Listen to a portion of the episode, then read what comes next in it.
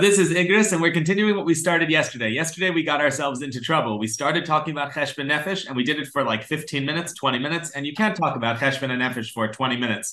It's one of the founding principles of Chassidus, so it can't be spoken about quickly. Uh, we decided to do a second shir on Cheshbon Nefesh that also won't suffice, but it'll get us a little bit closer, I think, to uh, to understanding what our approach is to it, especially in the month of Elul. Cheshbon Nefesh is, of course, a um, a self examination. That's probably the best way to put it. A time when we take usually before Shema or during the Kriya Shema of the bedtime Kriya Shema, we take some time to think about how our day went and how it could be better tomorrow. And the month of Elul is a time specifically set aside for this. One letter I wanted to show you from the Rebbe that really spends a lot of time on this is not from our year at all. That was last that was last year. This one we're going to look at a letter from Tavshin Lamed, from Chayil of Tavshin Lamed, where the Rebbe discusses at length the importance of a Cheshbon Nefesh. It's a long letter. My hope is that we'll get through the letter and then we'll have time to do some of these sources that we have on the source sheet. But at the very least, it is an Igrashir, so at the very least, we should do a letter. We have from the Rebbe Shalom Ubracha. This is a letter from Tavshin Lamed Chai Elul, and it's written to everybody. The Rebbe Reit Shalom Ubracha. Chedesh Elul Siyam Shel Shana Mehava Kayedu Azman Shel Cheshbon Nefesh L'Shana Echelefas. The time of Elul, what's it, a time, what's it a time for? It's a time for Cheshbon Nefesh, for an accounting of the previous year. And also a time to prepare for the coming year. Um, sorry, there we go.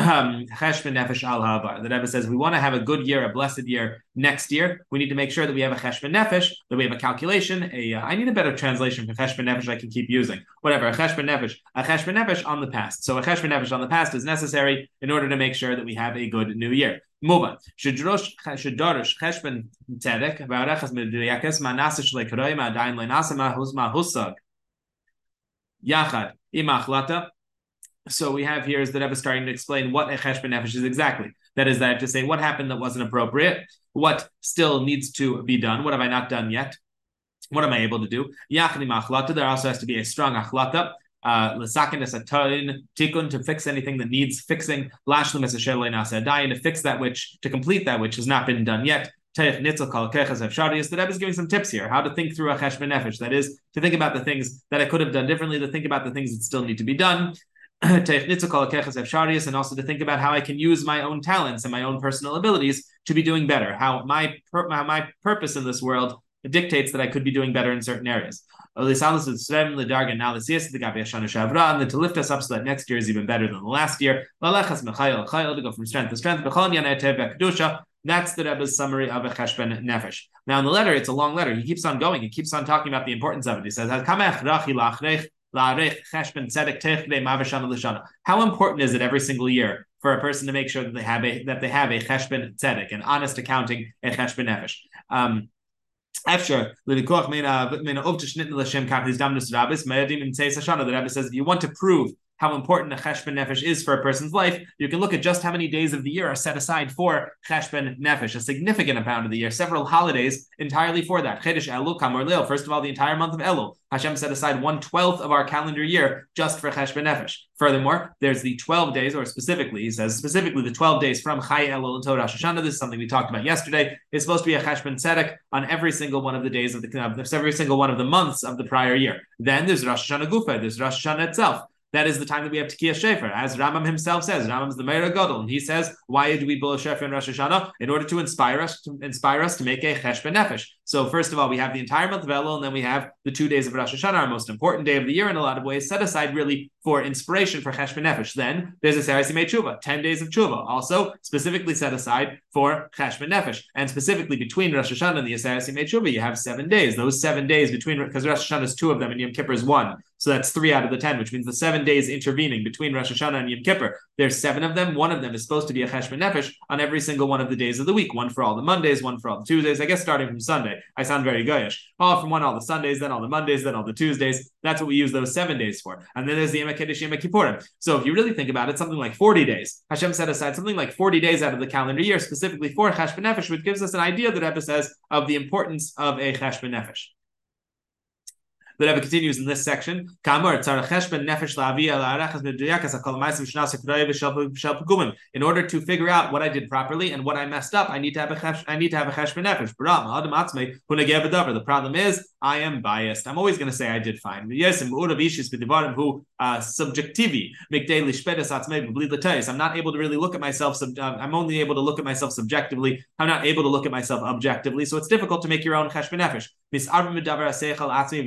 I mix in my own thoughts. I mix in how much I like myself, and therefore I'm going to lean in a direction that is not precise. So the Rebbe raises a problem. I need to make a cheshbon nefesh. It's very, very important. It guarantees me a good new year. There's 40 days set aside for it in my calendar, and yet I'm negeh b'davar. I'm biased. I'm likely to do a pretty bad job. Yes, okay. The Rebbe says furthermore, another reason why I'm likely to do a bad job. When it comes to mortal intellect, it's limited. Mortal intellect, the way we think, it's limited. In a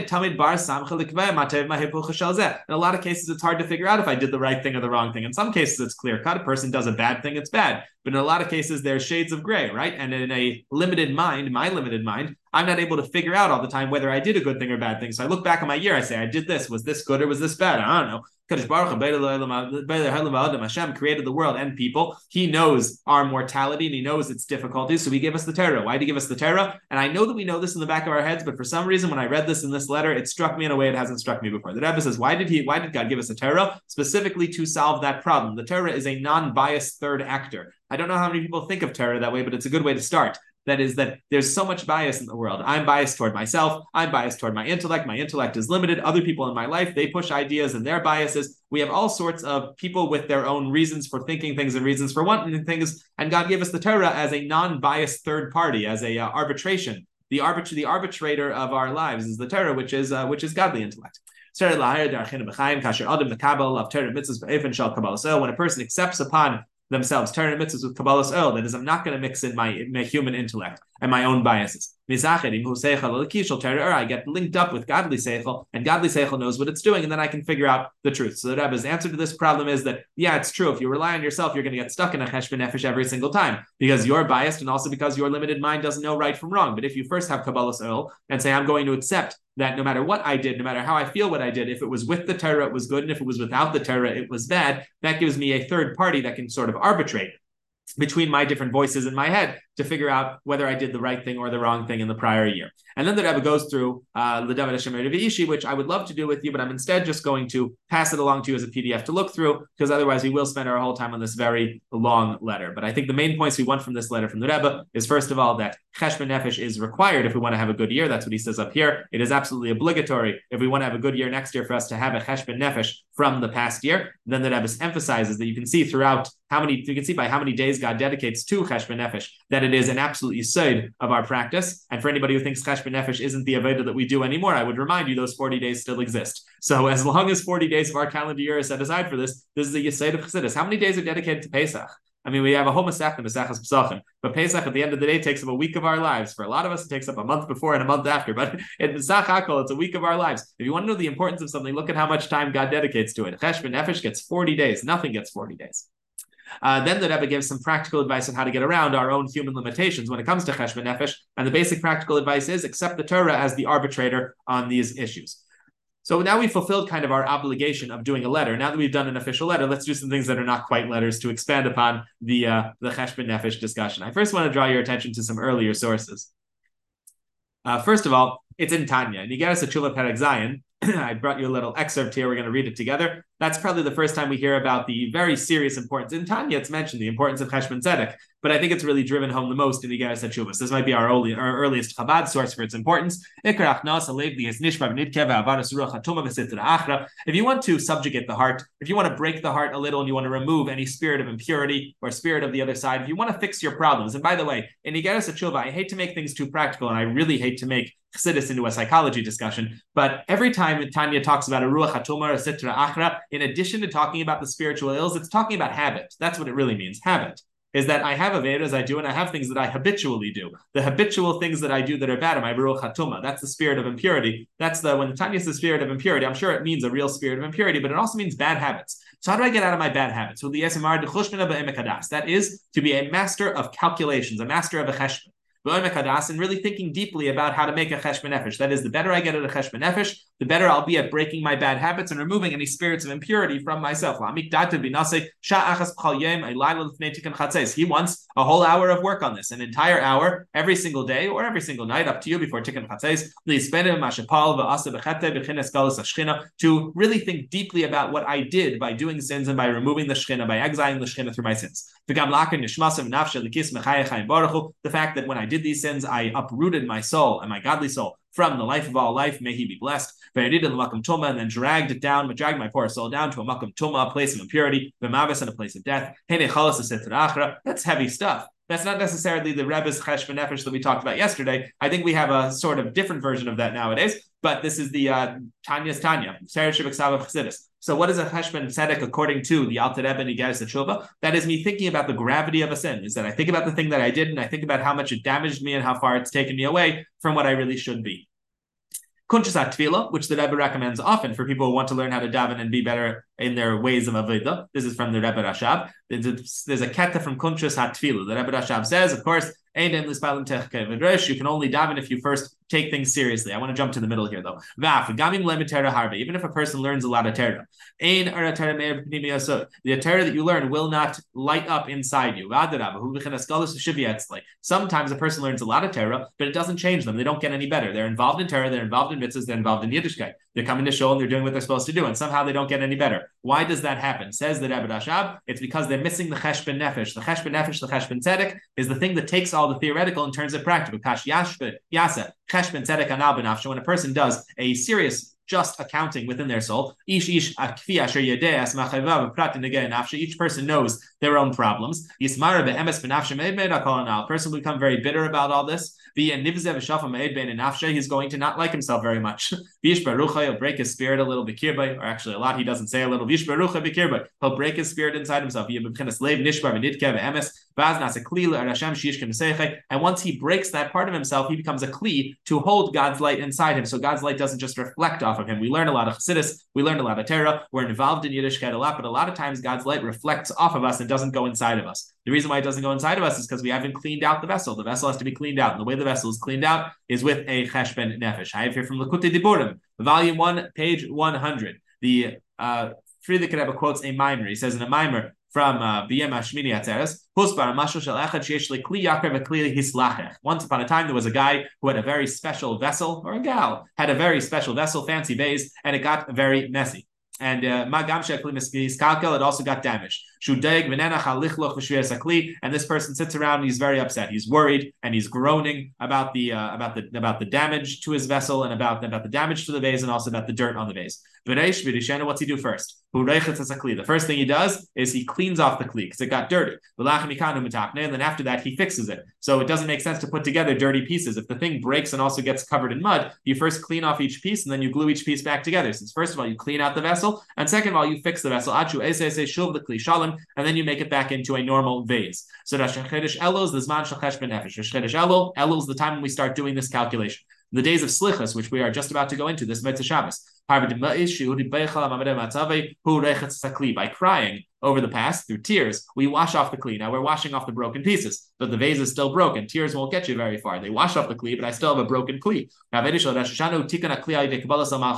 on Rosh Hashanah, I fix the kli by accepting the yoke of heaven, and that specifically happens during Tekiyas HaShefer, as he goes on to explain in Likutei Diburim. Now, yesterday we started a sikha that we didn't get to finish. I want us to spend some more time on it. I put a, a screenshot of it into the main chat because there's a section here that's just so so sharp. There's a sikha from the Frierdiker Rebbe Tavshin Gimel where he talks about what exactly the cheshbon nefesh looks like for a bal asik for somebody who has a job. And below that, he talks about what a cheshbon tzedek should look like for somebody who learns in yeshiva all day. And then when we finish that, we actually have a little bit from the Sefer Maimon of the Frierdiker Rebbe where he says what a chassid's cheshbon nefesh should look like. So we can put all three together. We're going to do those three, and then I'm going to give you some practical advice from the Shlomo Chaim. The book on him explains from his students some of the advice he would give for people who want to try this at home. Please, you know, normally they say don't try this at home. Please do try this at home, and that's sort of our our seder for the rest of the cheshbon nefesh discussion. Where we left off last time, where we last left our heroes. This was the part that we that we uh, dialed into yesterday, is the Frierdiker Rebbe says part of a Baal Asik's Cheshbon is that they should sit down with their books and figure out whether they would have really lost money if they daven with a minion every day, or if they made time to learn Torah every day, if they made time for mitzvahs every day, they made time for their family. I'm adding that, but if they made time for their family every day, that is, make a person who makes money and therefore decides that they need to spend more time on making money than they do on the things that really matter should sit down with those with, the, with their books at the end of the year and convince themselves that really was the case. They'll find that it wasn't. They'll find that had they davened with the tzibur, had they made a little bit more time for Torah study and for mitzvahs, they would have had the time and they wouldn't have lost any money. So that's part of the cheshbon. Let's look at the rest. He says, it is well known that the mezendus of a person, all the person's money, all the person's food is set aside from Rosh Hashanah. It's fixed. It is decided, it's written and sealed how much a person's going to gain and how much they're going to lose. You can't gain even a coin more than what was set aside for you on Rosh Hashanah. Impossible. Tamid Abdu Kasha. The truth is, uh, workers always worked hard, the Free the Rebbe says, but things used to be different.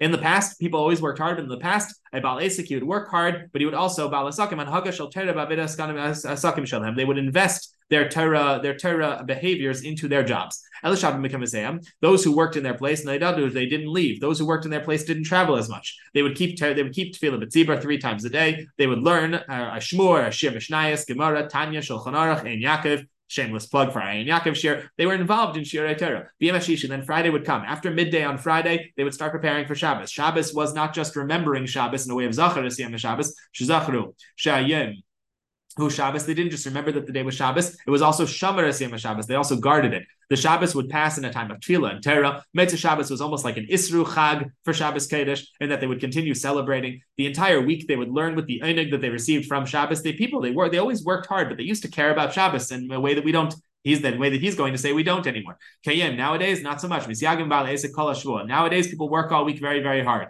and they need to make a living. The Rebbe is not the Frierdiker Rebbe is not happy with the phrase "make a living." In this paragraph here, he rails on the phrase. Says, "How can you make a living for yourself?" Whatever living you need, God's going to give you anyway.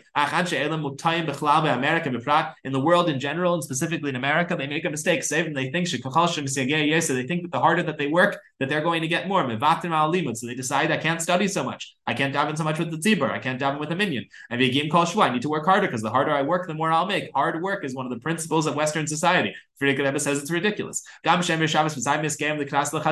end, the Shemoneh Shabbos, they stop their jobs so that they can read Lecha Dodi. They don't prepare uh, at midday for Shabbos. They roll into uh, they roll into Kabbalas Shabbos to say Lecha Dodi.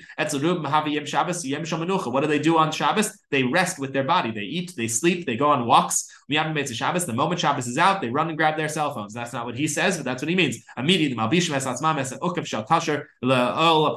they immediately strap themselves back into the yoke of Parnasa and making a living. Their Shabbos is a is a, uh, a, a token Shabbos, but it's not a Shabbos.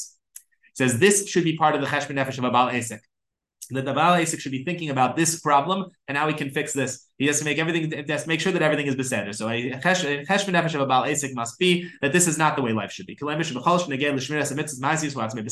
first has to make sure that he's keeping all of his mitzvahs and also that he's working honestly the way that he's supposed to. And also he needs to make sure that he's uh, setting aside time for Torah study and davening with the Tzibur because uh, he says he doesn't have time for it, but he's wrong because for Devarim B'Talim, he absolutely does have time. He then adds, there's some Bale, some Bale Esek who are not working honestly. They're in Hagas Esek and Kvishin Their job, they're not working, they're, they're being dishonest in their work. Them, they need to do a different Cheshbon Nefesh. Their Cheshbon Nefesh needs to be on Shuva Gemura for the Avedas that they're doing by not working honestly. So we have two kinds of Bale Esek. One is a Chas V'Shalom, unfortunately, a Bale Esek who is dishonest in his work. This person's Cheshbon Nefesh needs to be that he stops being so dishonest. Once somebody is an honest worker but works too hard, his Cheshbon setting needs to be about how he's treating his Shabbos, how he's treating his Tefillah, how he's treating his Torah, and how he doesn't, and how how he fails to recognize that he could be doing a lot more and still would make the exact same amount of money. When it comes to the Yeshiv Oil, he says, when it comes to somebody who studies Torah, it's mainly a it's mainly a gaiva problem. I'm to go down here a little bit. These are